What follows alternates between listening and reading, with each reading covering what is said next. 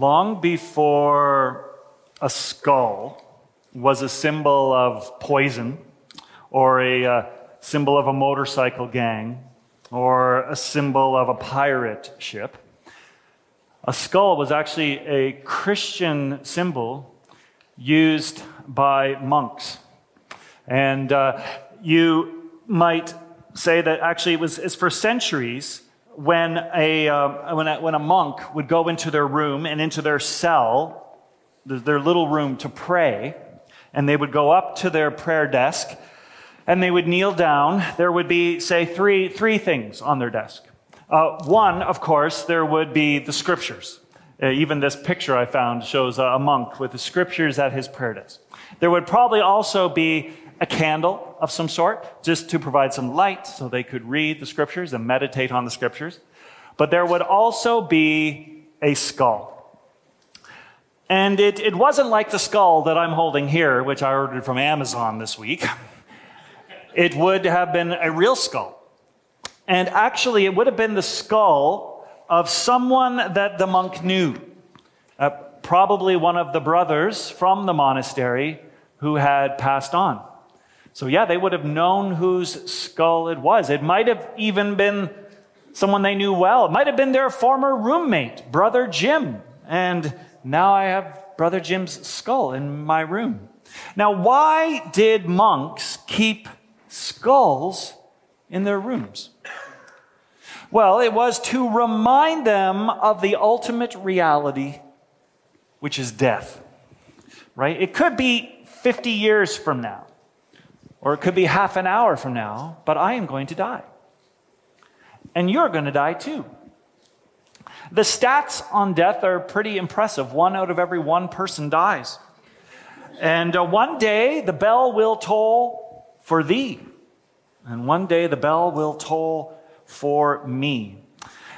In the sixth century, a Benedictine, well, a, monk by the name of Benedict, he created this order of monks and he wrote this this document, the, the Rule of Life, the Saint, Saint Benedict's Rule of Life, which became the founding document for this whole very large order uh, of monks. And in that document, he encouraged his brothers in the order with these words. He said this He said, Day by day, remind yourself that you are going to die. Day by day, remind yourself you're going to die. That sounds pretty morbid. Sounds pretty awful to some of our modern ears, but his point was very important. Don't waste your life on trivial things, right? Remember what really matters. Life is fleeting. Life is precious. Don't squander it. Keep your death ever before your eyes. You know, Benedictine monks, they also wore black robes. They went about in these black robes. It was almost like their discipleship to Jesus was this constant symbol that, that they one day were going to lay down their lives as followers of Jesus. They, that, that death was part of the discipleship process. Following Jesus was a preparation for death, a preparation for eternity with God. And actually, in Benedictine monasteries, uh, they were often uh, surrounded by graveyards. So those who died were buried around the, the monastery because you took an oath to be a monk for the whole of your life, which meant that you would die there as well. And as the rumor goes, some monasteries would leave the very next grave to be used dug and open and ready just waiting for that next person. And so every day you would walk by and you would see that hole in the ground. You would say, that could be me. Maybe I'm next. Maybe I'm going to go and join my brothers very soon. Archaeologists have found catacombs where there are bones of Christians, early Christians. And in the catacombs, there's, there's a plaque that is quite famous now, but it says this. It's like the bones are speaking. They're saying, what you are now, we used to be. And what we are now, you will be. I think I'm going to keep that guy on my desk, in my office, actually, to, to remind me that I'm going to die. Because it is so easy in life to just waste our lives, right? Especially in our day and age. Way back in 1985, a guy named Neil Postman, he wrote a book that was called Amusing Ourselves to Death. And in that book, he lamented the fact that the television had caused people to become so distracted that they weren't capable of thinking critically about the world anymore, thinking critically about life anymore. And I just think, man, oh man, if he could see us today, if he could see how we disappear into a black hole of Netflix for hours and hours and hours, if he could see how we scroll through our phone, wasting hours and hours of our time on social media, if he could see how some of us have become just workaholics in our lives and we're just constantly at work, we're trying to earn money, we're trying to gain fame or reputation, we are constantly distracting ourselves, but the argument would go that we are making ourselves so busy partly to deny the reality of death. Distraction becomes a coping mechanism for the reality of death. As Ronald Rolheiser put it, he says, We are distracting ourselves into a spiritual oblivion. But guess what? You can distract yourself all you want, but you are still going to die.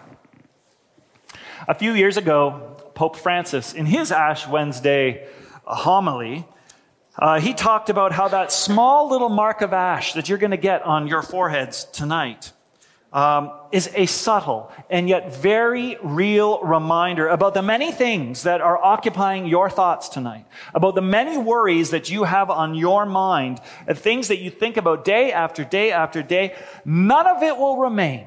None of it will remain. He said this. He said, no matter how hard we work, we will take no wealth with us from this life. Earthly realities are going to fade away like dust in the wind. Possessions are temporary. Power passes, success wanes. It's like a blaze, he said. Once ended, only ash remains. I don't know what it is for you. Maybe for you, it's like the, the success of a business. Or maybe it's the joy you get out of your family.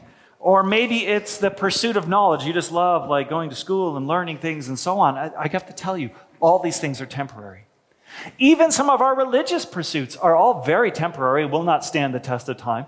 The way we try to earn our righteousness through kind of good works and the way we kind of undertake religious rituals sometimes over and over again, those things will not stand the test of time.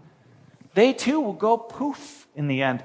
Uh, the skull teaches us all of these lessons tonight. But it actually turns out that right next to the skull on that monk's desk were the scriptures. And actually, the scriptures told the same story as the skull did. As we heard read tonight, as Al just read for us, we read in Isaiah chapter 40 all people are like grass. Like all their faithfulness is like flowers of the field. The grass withers, the flowers fade, because the breath of the Lord blows on them. Surely people are grass. The writer, the writer is doing a little metaphor here. He's saying, you know, there's grass, and then there's the flowers on that grass. And, and human beings are like the grass. And all of our achievements and all of our accomplishments are like the flowers on, on those grass, but they're all going to eventually fade away. You know, we may think human beings have pretty long lives. And we may marvel at, you know, the length of time that different nations and races and human civilization has exist. But, but if we were to place human history, if we were to place human history just next to the vast expanse, the eternal perspective of God, we would laugh at ourselves. We would laugh at ourselves for thinking that we were any more than a speck, a blip in comparison to the eternal endless ages of God.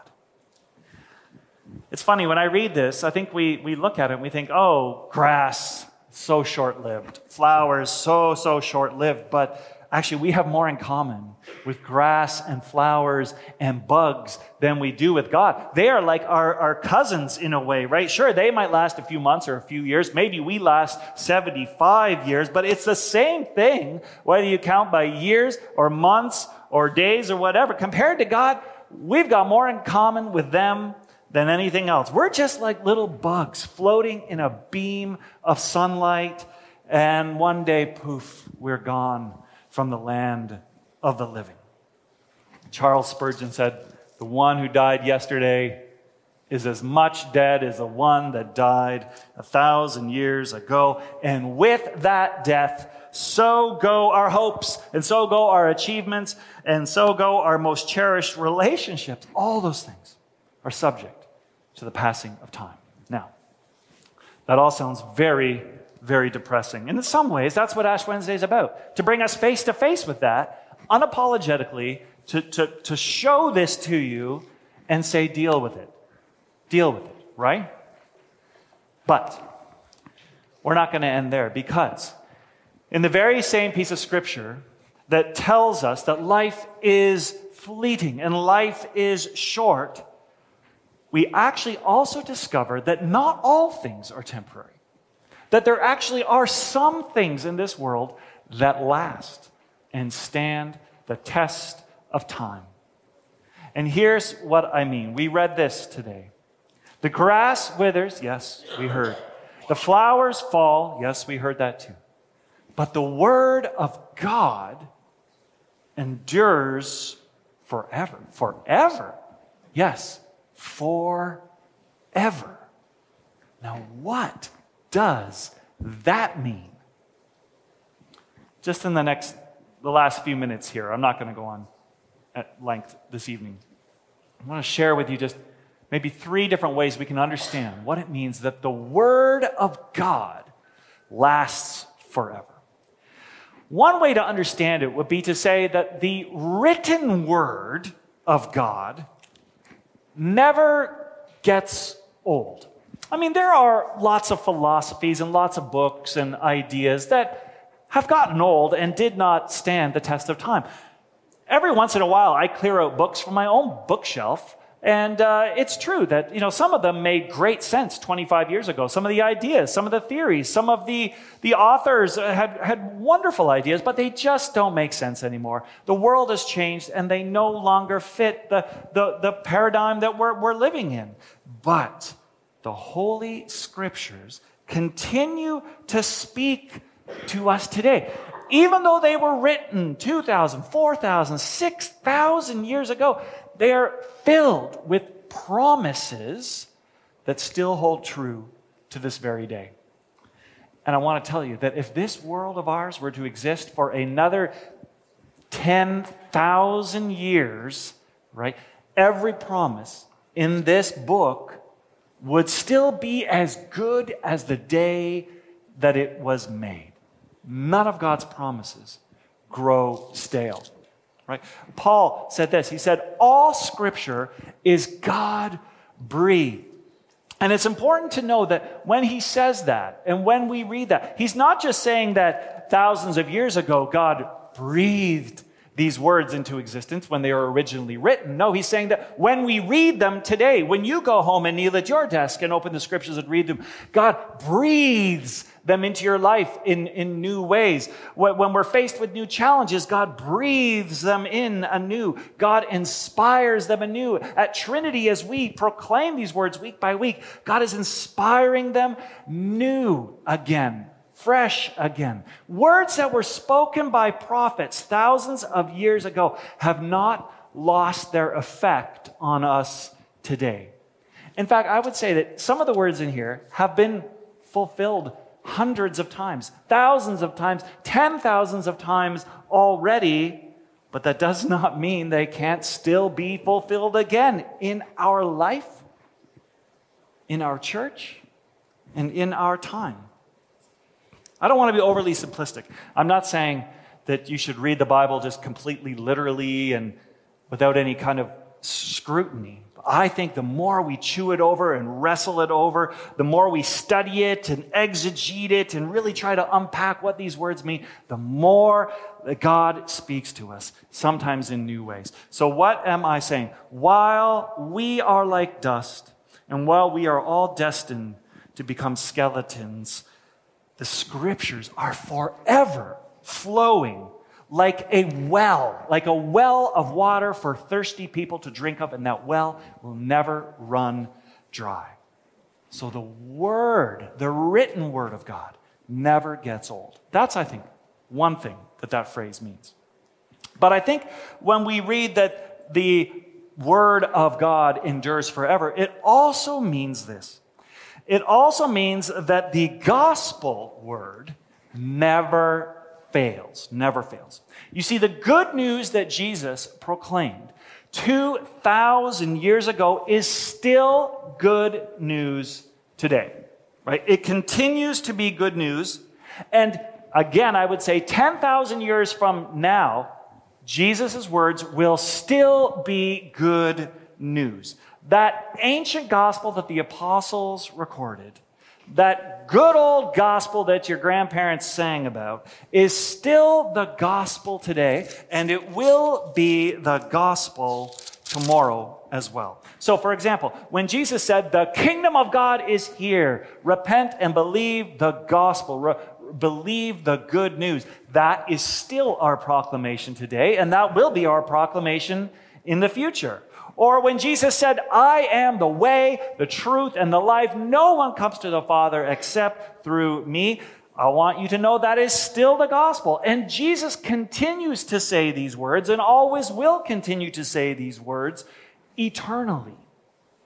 Or when Paul wrote this down, Paul said, Christ died for our sins in accordance with the scriptures, and he was buried, and he was raised on the third day, and then he appeared to people.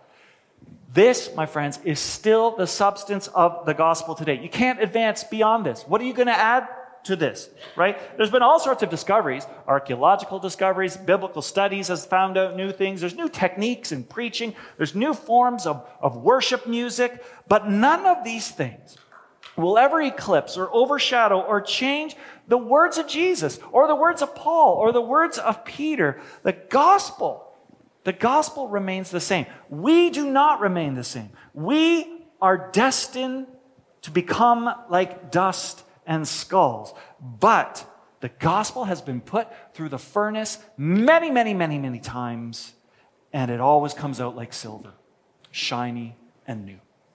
So that's the second way we can understand that the word of God endures forever, is that the word of the gospel never, ever fails. I want to show you just one more way we need to understand that the Word of God endures forever. And that is, yes, the written word never gets old, and yes, the gospel word never fails. But more than this, the living word never, ever dies. Now, what do I mean by that? Often we call the Bible the Word of God, right? And of course, that's fine. We're right to call the Bible, it's true enough. But the true Word of God is not the Bible. The true Word of God is Jesus Christ, right? In the beginning was the Word, and the Word was with God, and the Word was God. He was with God in the very beginning. And then John tells us the Word became flesh and dwelt among us. This is Jesus, the living Word of God, who never dies.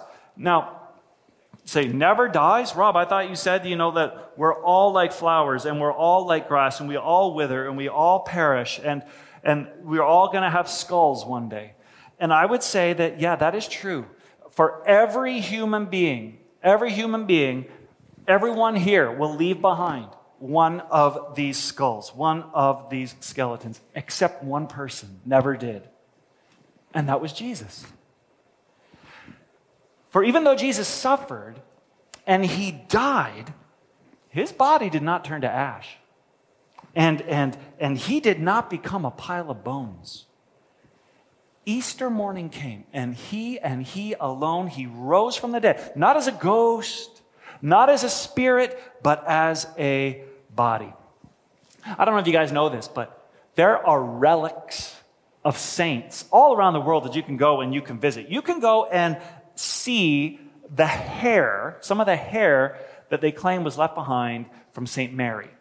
And you can go and you can actually see a bone that is a, a one of the last pieces that remain from St. James. And actually, according, according to what they say, St. Mary Magdalene, there is a skull that they claim to be actually St. Mary Magdalene's skull. And people flock to these places to see these relics and these left behind things. And people flock to the tombs of saints who have died because those are, that's where they died. And those are their bits and pieces. But, but of course, there are no relics of Jesus. There are no bones, there are, there's no hair, and there's no tombs to flock to because he was different than every other human being who ever existed. He was resurrected. He was the living word that never dies. So, while human life is fleeting, fleeting, the written word of God never gets old. And while our health may fail, right, the gospel word never fails. And while our life will come to an end, the living word of Jesus Christ never, ever dies. Just as I wrap up, I want to let you know that this Lent at Trinity, we're actually going to be studying the Word. We're going to be studying some of the most famous written words that were spoken by the living Word, Jesus Christ. When Jesus hung on the cross, he uttered and spoke six or seven very profound statements, some of the most important words that were ever spoken by a human being that became written down in this book we call the Bible. And, and we are going to look at those words in the weeks ahead. I just wanted to show you that starting this Sunday, we're going to begin by looking at some of Jesus' last words, which is, Father, forgive them, for they know not what they do. And then every Sunday after that, we'll, we'll take a look at another one of Jesus' very last words spoken from the cross. I hope you'll join us. I hope you'll journey with us throughout all of Lent as we really come to grasp this enduring word that never fails, the living word that never dies. So, again, let's end where we started.